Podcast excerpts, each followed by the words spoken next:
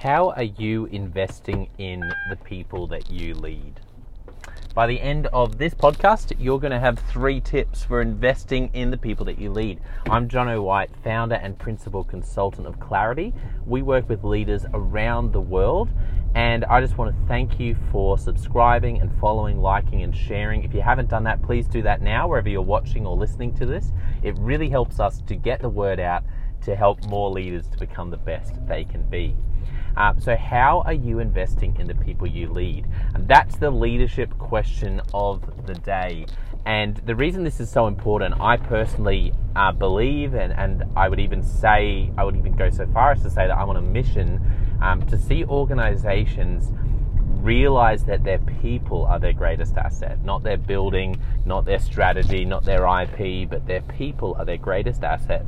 And uh, and to realize that you know what, investing in people is the most is the most important thing that you can invest in is people. And so for you as a leader, that's where this question comes from. How are you investing in the people you lead?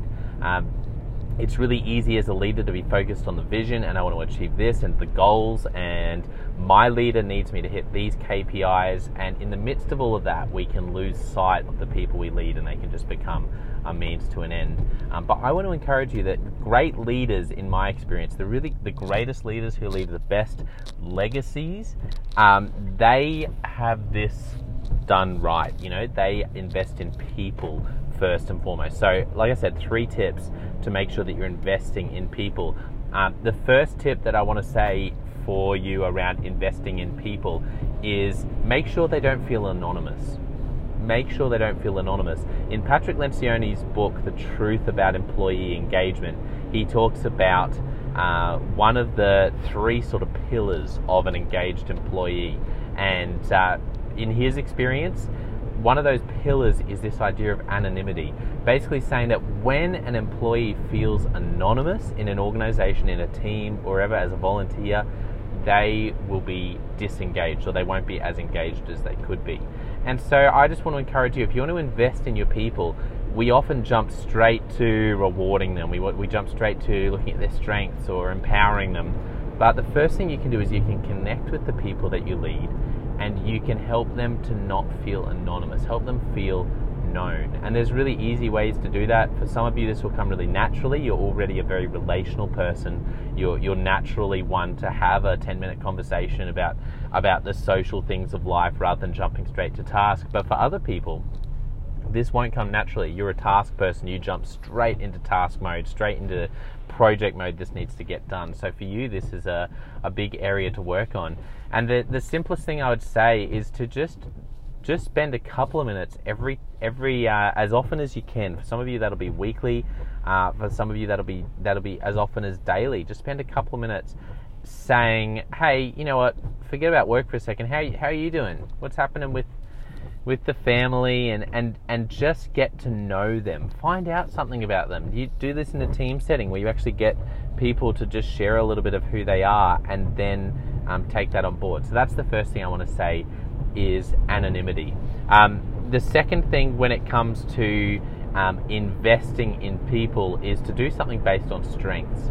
Like I said, this is often where we jump to, but I, I started with anonymity because I think it's such it's so important that people feel known before we jump into empowering them and, and, and helping them with their strengths. But I find strengths is one of the best ways to invest in people. That's because when you look at strengths, you're looking at things that are truly unique about each person.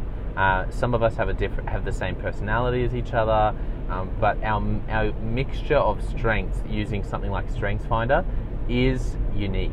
You know, there are 34 strengths in StrengthsFinder, so the top five for each person is, often different from person to person to person, and it's great. It just gives you a real um, litmus test for who's wired in what way on your team, and then you can. Just doing this actually is an investment in people. People will thank you. People will remember that. Ten years later, people will say, "You know what? It was really helpful for me was when um, when we did that strengths piece when I was on your team." And so, doing something around strengths with your people. The third thing that I'd say uh, for investing in the people you lead is is to pass on um, your specialty skills. Pass on your specialty skills. be generous. You know, with the people you lead, don't feel threatened. You know, if you want to be a great leader, great leaders aren't insecure. They're not threatened by the up and coming leaders they're leading. Um, they're aware that there are some people that are sort of skillful politicians, and there are some people that will undermine. So I'm not saying that you'll never get hurt. I'm not saying you'll never get burned, but I am saying that if you want to be a great leader and you want you want to achieve the most you can in your career and you want to leave the greatest legacy you can and have the greatest impact on the people you lead and on people through your leadership, then you need to um, let go of those insecurities and let go of that sense of feeling threatened and and go you know what? Whatever whatever I can pass on whatever I can upskill even to the point where I would say find a way to help the people you lead to get even better than you are. That's what the greatest leaders do um, and it can seem counterintuitive, particularly if you're in an environment where there is a lot of politics, but it's for the best, and, and it makes such a big difference in people's lives. I remember doing this in a um, in a setting where uh, I was I had a couple of people on my team who were who were much younger, and there was just a particular way that I did that I did something that. Um, for me, I probably only took half an hour to explain it, and it's just one of those things that you know you pick up a way of doing something after having done it for many years that that just makes sense to you and and it's like it's like a bit of a key that just unlocks more productivity. So i remember just taking half an hour with these two people and i ran through it with them. Years later i'm talking you know five years later i uh, know they're no longer in a team that i'm leading. I run into them at, at the shops. And um, we were chatting and they brought up that particular skill and they said thank you so much. I still remember that and i still I, I still use that because it was so valuable. And, uh, and so don't underestimate those things that have come out of 10, 20 years experience in your world where you've picked up the way to do something. Share those things, you know, be generous with it. And, and go into work or go into, um, if you're in a volunteer role or on a board, go into it every day going, how can I, how can I invest in the people that I lead or that I'm leading with to help them become even better than I am at, at what we're doing. Because that's how the greatest leaders leave the greatest legacies, is by investing in people. How are you investing in the people you lead?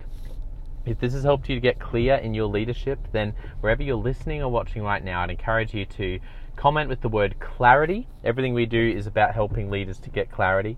And um, and we also just, uh, once again, thank you for sharing and liking and following and subscribing. If you haven't done that, subscribe or follow now, wherever you're watching or listening. That really um, will keep you in the loop. We have amazing content coming out all the time, um, including we've had more than a thousand leaders do our seven questions on leadership. Um, but it also also means that every time you like and you share there are more leaders that we can invest in to become the best uh, leaders that they can be. So we really appreciate that. Uh, once again, I'm Jono White from Clarity. Thanks for spending some time with me, and I'll catch you next time. Cheers.